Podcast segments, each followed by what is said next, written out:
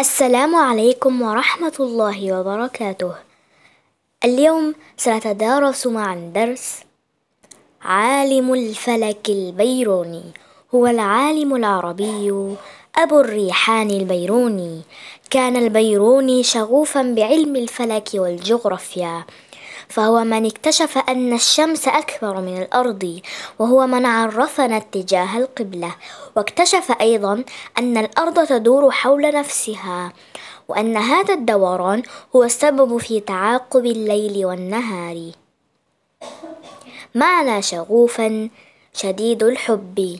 معنى الفلك علم دراسة النجوم والكواكب، معنى الجغرافيا علم دراسة سطح الأرض وما عليها، معنى تعاقب يأتي وراءه،